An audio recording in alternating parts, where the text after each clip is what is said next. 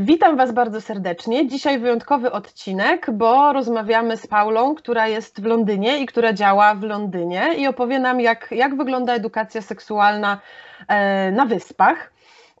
Jak poznałam Paulę? Pytałam się na Instagramie osoby obserwujące, czy znają jakieś osoby z Polski, które robią edukację seksualną za granicą.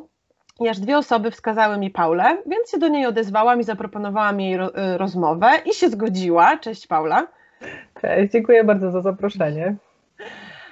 No właśnie, i powiedz mi na początek, bo to rzadko tak jest, że ktoś jest edukatorką seksualną z pierwszego i jedynego wykształcenia.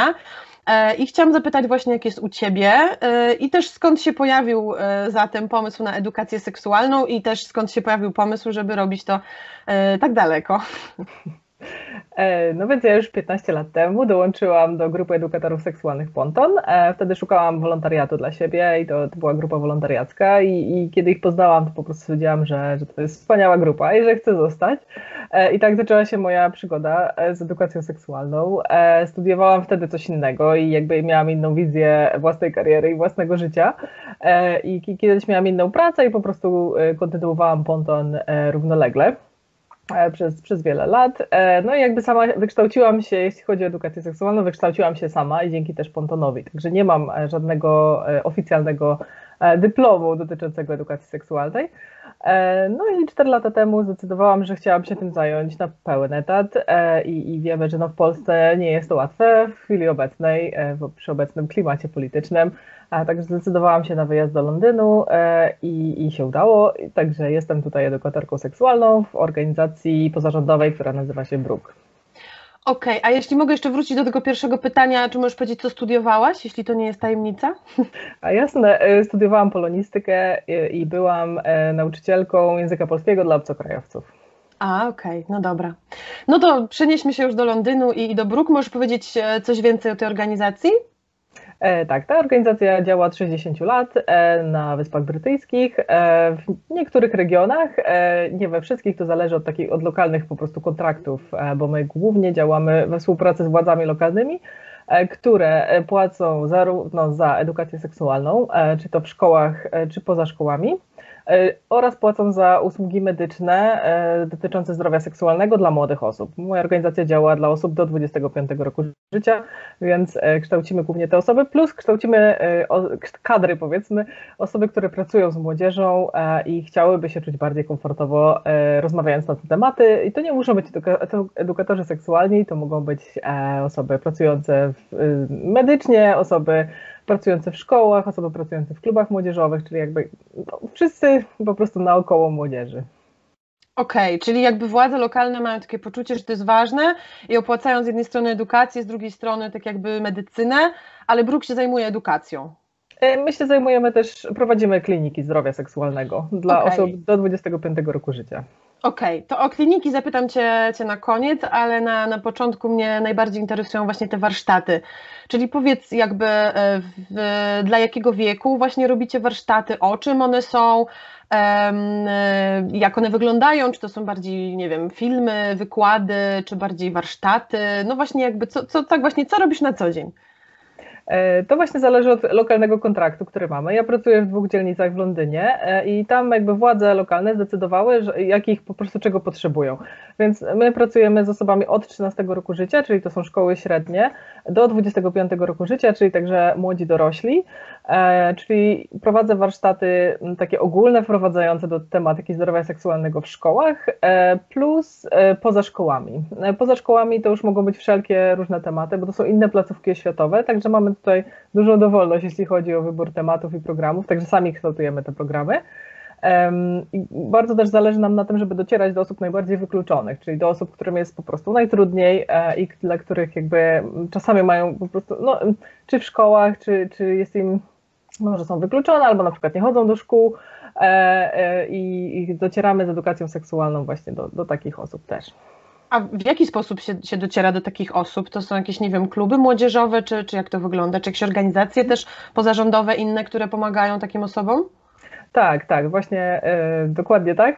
Z jednej strony to są kluby młodzieżowe, w których młodzież spędza czas po lekcjach albo wieczorami i też inne organizacje, plus też władze lokalne. Na przykład pracujemy z dziećmi w placówkach w domach dziecka albo z uchodźcami, czyli osoby, które czekają na azyl w Wielkiej Brytanii. Okej. No dobra, to czy możesz powiedzieć właśnie na przykład, może jest taka lista najczęstszych tematów takich warsztatów, które robicie i też właśnie jak wyglądają takie spotkania?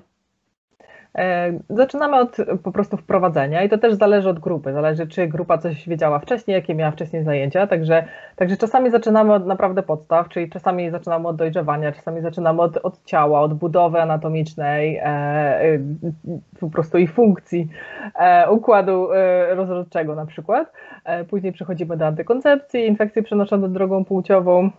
Mówimy bardzo dużo o dobrych relacjach, o dobrych związkach, także to jest bardzo ważne. Oczywiście consent, czyli zgoda na seks. Dużo uczymy o prawie w Wielkiej Brytanii, o prawie też dotyczącym powiedzmy korzystania z pornografii, o prawie dotyczącym sextingu, czyli wysyłania sobie zdjęć, także bo to są po prostu bardzo ważne rzeczy, także pełen zakres tematów. Okej. I właśnie bardziej filmiki, wykłady, warsztaty, jak to wygląda? No, idealnie, no oczywiście chcemy, żeby to były zajęcia interaktywne i żeby młodzież brała w tym udział, także wykład jest jakby powiedzmy może gorszą formą, aczkolwiek też coś daje, także czasami prowadzimy wykłady w szkołach, jeżeli szkoła sobie tego życzy, no to są wtedy po prostu w sali gimnastycznej, w dużej sali i jakby wtedy one nie są interaktywne albo są, no jakoś tam się staramy oczywiście, ale to jest inna sytuacja, natomiast w klasach czy w małych grupach, no to możemy już robić warsztaty i wtedy po prostu staramy się tak, żeby młodzież pracowała w grupach. Filmiki jak najbardziej, aczkolwiek to jest naprawdę ciężka praca, znalezienie nowoczesnych, inkluzywnych filmików do edukacji seksualnej, które byłyby jakby super dla wszystkich, także to jest cały czas moja praca, wyszukiwanie tych filmików i oczywiście jak coś fajnego znajdę, to bardzo chętnie pokazuję młodzieży. Okej, domyślałam się, że to jest tak, że no jakby młodzież reaguje różnie, ale może możesz coś powiedzieć, czy są jakieś pytania, które są najczęściej zadawane, czy są jakieś, nie wiem, reakcje najczęstsze, może jakieś anegdotki z zajęć? No, młodzież generalnie, jeżeli by to generalizować, to raczej jest zadowolona i cieszy się, że ktoś wreszcie przyszedł i poruszył te tematy.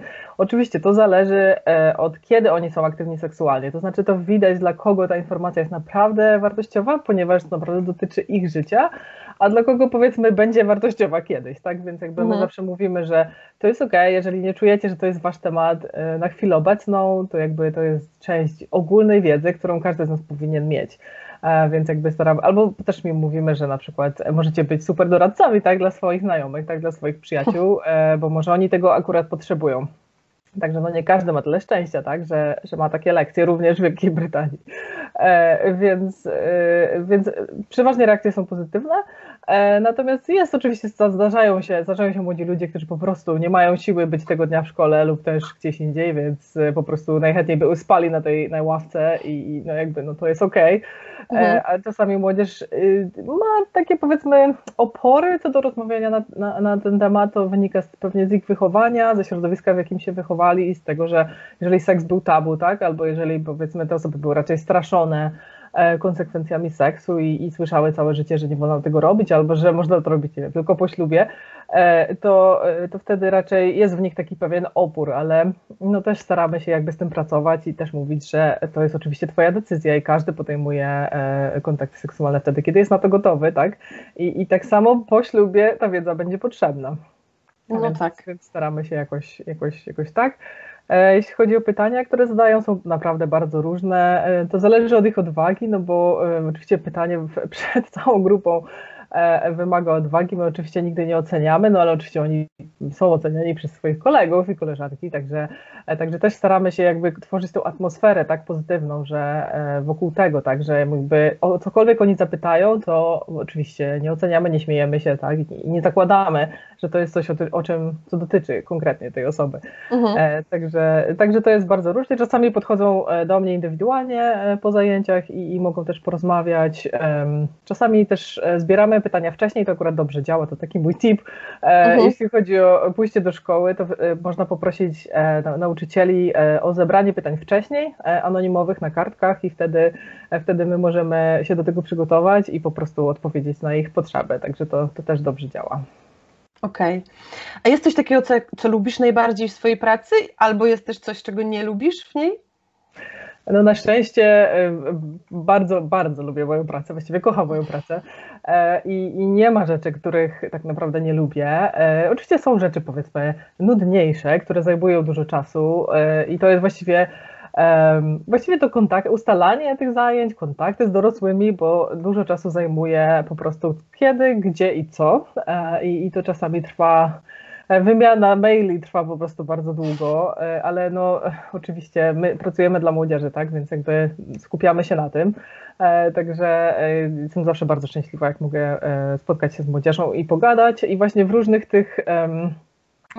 tych sytuacjach, czyli inaczej oczywiście pracuje się w szkole ogólnej, inaczej pracuje się w szkołach specjalnych, inaczej pracuje się w innych placówkach oświatowych i to są po prostu inne lekcje i bardzo często są oparte też na rozmowie i wtedy można zobaczyć, co młodzi ludzie myślą i to jest naprawdę wspaniałe. A powiedz jeszcze właśnie a propos tych dorosłych, z którymi musisz się dogadywać, jakie są reakcje, tak? Bo jakby wiem z naszych rozmów też, że jakby edukacja seksualna w Wielkiej Brytanii jest obowiązkowa, tak? Znaczy szkoły muszą coś zorganizować, ale właśnie jak szkoły na to reagują? Czy by chętnie was zapraszają, czy raczej właśnie tylko z takiego poczucia, że trzeba odhaczyć jakąś rzecz, która jest obowiązkowa i też w ogóle jaki jest klimat wokół edukacji seksualnej? Właśnie w Wielkiej Brytanii, czy może są jacyś nauczyciele, którzy nawet są niezadowoleni, że przychodzicie? No tak, to jest bardzo różnie, ponieważ to wszystko zależy od szkoły, od nauczycieli, od dyrektora, dyrektorki szkoły tak naprawdę, bo edukacja seksualna jest obowiązkowa, ale dopiero od września 2020 roku, więc wcześniej tak nie było. Wcześniej po prostu szkoły decydowały o tym, na ile realizować te tematy. Oczywiście one były zalecane i ministerstwo zawsze zalecało i była jakaś tam rama programowa ogólna, no ale oczywiście łatwo było to zepchnąć albo zrobić godzinę w ciągu całego roku, wiadomo, tak, żeby się na tym nie skupiać, no bo też rozumiem, że rozmowy na ten temat są dla nauczycieli niekomfortowe, no bo też nikt ich do tego nie przygotował i nie przeszli takich szkoleń. Także tu jest bardzo różnie. No ja akurat pracuję w bardzo komfortowym środowisku, gdzie naprawdę wszyscy są przekonani o tym, że edukacja seksualna jest konieczna. Szczególnie osoby właśnie pracujące z młodzieżą wykluczoną na przykład, tak? No to nikt tego nie poddaje pod dyskusję, tak? Po prostu wiemy, że młode osoby czasami, czy nam się podoba to, czy nie, podejmują kontakty seksualne w młodym wieku, także oczywiście musimy ich do tego przygotować wcześniej.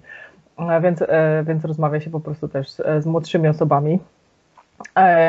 Po prostu my też mamy to szczęście, że jakby ponieważ władze lokalne płacą za te programy, to jakby one też zachęcają do tego szkoły i pomagają jakoś tam szkołom budować jakieś programy, więc szkoły mają wsparcie tutaj, także może prawo nie jest jeszcze idealne, bo może ten program zaproponowany przez ministerstwo nie jest może taki, jak ja bym sobie życzyła, ale to już jest pierwszy krok na dobrej drodze, także myślę, że w przeciągu następnych lat tak naprawdę zobaczymy, jak to działa. No ale oczywiście chciałabym, żeby więcej nauczycieli i nauczycielek zostało wykształconych w tej dziedzinie i żeby więcej osób po prostu rozmawiało o tym z młodzieżą. A czy jest coś takiego jednego, co byś wybrała, jakbym cię zapytała właśnie, czy jest jakaś najważniejsza rzecz, którą chcesz przekazać dzieciakom, młodzieży w swojej pracy, gdyby to tak właśnie spróbować, wiesz, wybrać jedną najważniejszą rzecz? No, moje poczucie misji jest dosyć głębokie, to znaczy ja naprawdę chciałabym zmienić kulturę, jaka jest wokół seksu, wokół ludzkiej seksualności i zmienić ten stary paradygmat, który naprawdę nie działa i nigdy nie działał, po prostu podejścia do seksualności i tych takich sztywnych ram, w których żyliśmy przez wiele, wiele lat, że jest po prostu jeden heteroseksualny związek na całe życie i to wszystko, dla wszystkich ma być tak samo. Oczywiście wiem, że to nie działa i wielu ludzi nigdy nie będzie tak żyło, tylko wcześniej po prostu żyli w ukryciu i seks był czymś brudnym, czymś nieprzyzwoitym, czymś, nie wiem, jakąś wielką destrukcyjną siłą, która po prostu zniszczy życie, jeżeli się człowiek temu poświęci.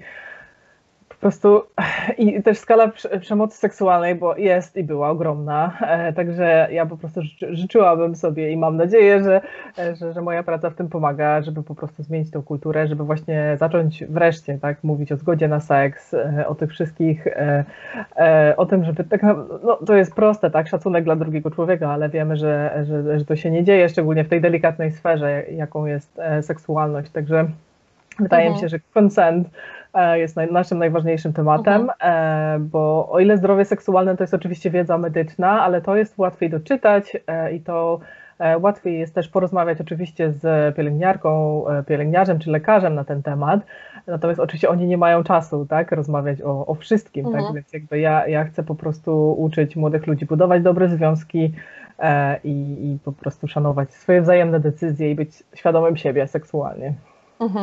Dzięki. Aczkolwiek dodajmy też, że jeśli ktoś chce mieć jeden heteroseksualny związek na całe życie, to też jak pasuje to obydwu tym osobom, to trzymamy kciuki. Oczywiście, to jest po prostu ta wiedza, nie ma zmienić niczyjego poglądów, tylko chodzi o to, żeby dać więcej możliwości wyboru, tak, i pokazać, że to jest okej, tak, że różne modele życia są okej. Okej. A jest coś takiego, co Ciebie nauczyła Twoja praca? Pewnie jakby większość osób gdzieś tam dorosłych no nie otrzymała edukacji seksualnej w dzieciństwie czy w młodości, bo gdzieś tam w Polsce ten WDŻ nie zawsze jest, więc no nie wiem, u mnie było tak, że ja się najwięcej nauczyłam właśnie w pracy i na studiach, więc pewnie u Ciebie, czy u Ciebie też tak było? No ja się uczę cały czas, dzień w dzień tak naprawdę, ponieważ jest to też moja pasja, no to jakby ja zawsze czytam też po pracy na ten temat i to jest wiedza, która się bardzo zmienia i trzeba naprawdę być na bieżąco, język się zmienia i bardzo dobrze, jest coraz bardziej inkluzywny, czyli włącza coraz większe grupy ludzi, więc coraz mniej ludzi jest wykluczonych, powiedzmy, z tej edukacji. No to tak jak pamiętamy, jak było kiedyś, tak? Ludzie skupiali się tylko na właśnie heteroseksualnym stosunku, po prostu, który prowadzi do posiadania dziecka, tak? No to tak, dużo ludzi uprawia seks z tego powodu, ale jest też milion innych powodów, dla których ludzie uprawiają seks. Więc trzeba tutaj brać pod uwagę wszystkich. Oczywiście to, że zmieniłam kraj, to też powoduje, że nagle wyjechałam z kraju, który jest całkowicie homogeniczny i całkowicie biały i nagle oczywiście jestem w zupełnie innym środowisku i cały czas się uczę, tak? Szczególnie się muszę uczyć na temat rasizmu, który oczywiście wszyscy jesteśmy wychowani tak po prostu w takiej kulturze, więc trzeba po prostu cały czas badać siebie, sprawdzać, uczyć się, co możemy robić lepiej i jak po prostu edukować wszystkich, tak? Czyli nie wykluczać jakichś grup osób. No tak, jakby w Polsce to też jest temat, który się pojawia, temat rasizmu także, ale rzeczywiście, no, zwłaszcza Londyn jest jednak dużo bardziej taki różnorodny i tak, i wielokulturowy i w ogóle i tutaj różne rzeczy można wpisać. No właśnie, chciałam zapytać jeszcze na koniec o to, że pracujesz w Wielkiej Brytanii i o te kliniki, o których wspomniałaś, bo prawo i system trochę takiej opieki medycznej nad nastolatkami w Wielkiej Brytanii jest zupełnie inny. No właśnie, czy możesz powiedzieć, co taka nastolatka i nastolatek mogą jakby załatwić w takiej klinice i po co w ogóle mogą tam iść? Istnieje potrzeba specjalnych klinik zdrowia seksualnego dla młodych osób, ponieważ młode osoby, po pierwsze, no, szczególnie pójście tam pierwszy raz, jest na pewno, no nie jest to łatwe doświadczenie, tak, bo trzeba się przełamać i jakby seks nadal jest tabu, więc młode osoby też nie czują się tak przygotowane do rozmów na ten temat, więc to już jest jakby duża sprawa, natomiast to, że jeszcze trzeba iść do jakiejś dużej kliniki dla wszystkich, czy w szpitalu na przykład, no to niestety prowadzi do tego, że młode osoby zapewne unikają tej sytuacji. Także specjalne kliniki do 25 roku życia są naprawdę potrzebne, bo wtedy młoda osoba może czuć się bezpiecznie, może wiedzieć, że personel, który tam pracuje, jest przygotowany do pracy z młodzieżą, ale też, że nie spotka tam nikogo dorosłego, tak? Czyli na przykład sąsiada lub też koleżanki rodziców na przykład. Tak? Więc jakby stąd ta potrzeba. Oczywiście młoda osoba może iść do każdej kliniki zdrowia seksualnego w Wielkiej Brytanii i oczywiście będzie przyjęta i nawet priorytetyzowana, tak, bo jest młodsza, ale właśnie to jest ważne, tak, żeby były takie specjalne miejsca, więc nie ma dolnej granicy wieku, od której można pójść, to są miejsca też pomocy dla młodych osób, to jest miejsce, gdzie ta osoba może porozmawiać, gdzie często zbierzają się właśnie z przemocy seksualnej, bo to jest taka pierwszy taki kontakt z osobą, która zadaje pewne pytania, których może inni nie zadają, których może, nie wiem, nauczyciele unikają albo nie chcą się tym zajmować. Także to jest bardzo ważne, ta możliwość rozmowy. Także poniżej 13 roku życia w Wielkiej Brytanii nikt nie może wyrazić zgody na żadne kontakty seksualne. Także to zawsze będzie, jeżeli to jest osoba poniżej 13 roku życia, no to zawsze ktoś się o tym dowie, to znaczy to będzie jakoś tam zaraportowane komuś.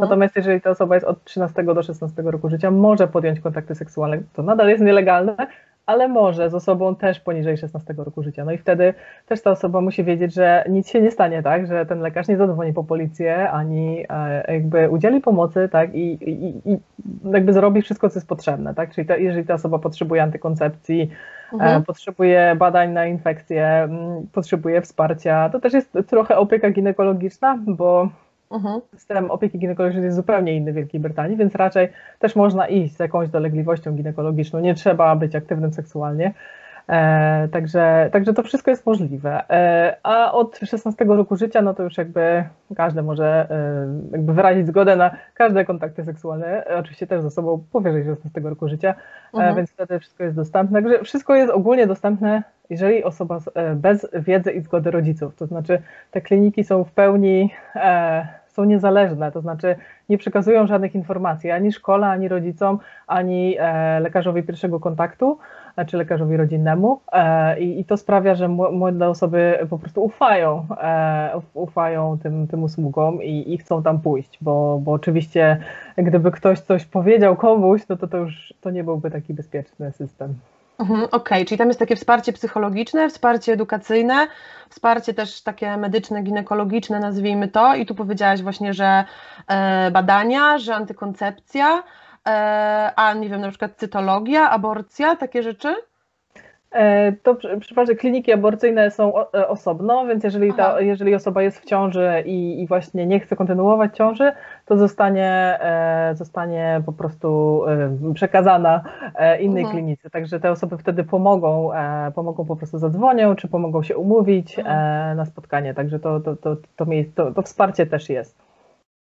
Okej, rozumiem. No to rzeczywiście zupełnie inaczej niż w Polsce i też na przykład ciekawa jestem, jakie będą badania za kilka lat, jakie będą różne wskaźniki w Wielkiej Brytanii od momentu, kiedy została wprowadzona ta obowiązkowa już edukacja seksualna, tak? Mamy takie wskaźniki w sumie o innych krajach, ale zawsze takie dane gdzieś tam są ciekawe i warto je też pokazywać w Polsce, bo zazwyczaj jednak pokazują, że edukacja seksualna no na różne sposoby pomaga, nie będę już teraz tych wskaźników tutaj wymieniać, bo to jakby na inną okazję. No dobra, bardzo, bardzo Ci dziękuję za rozmowę i życzę sukcesów w pracy.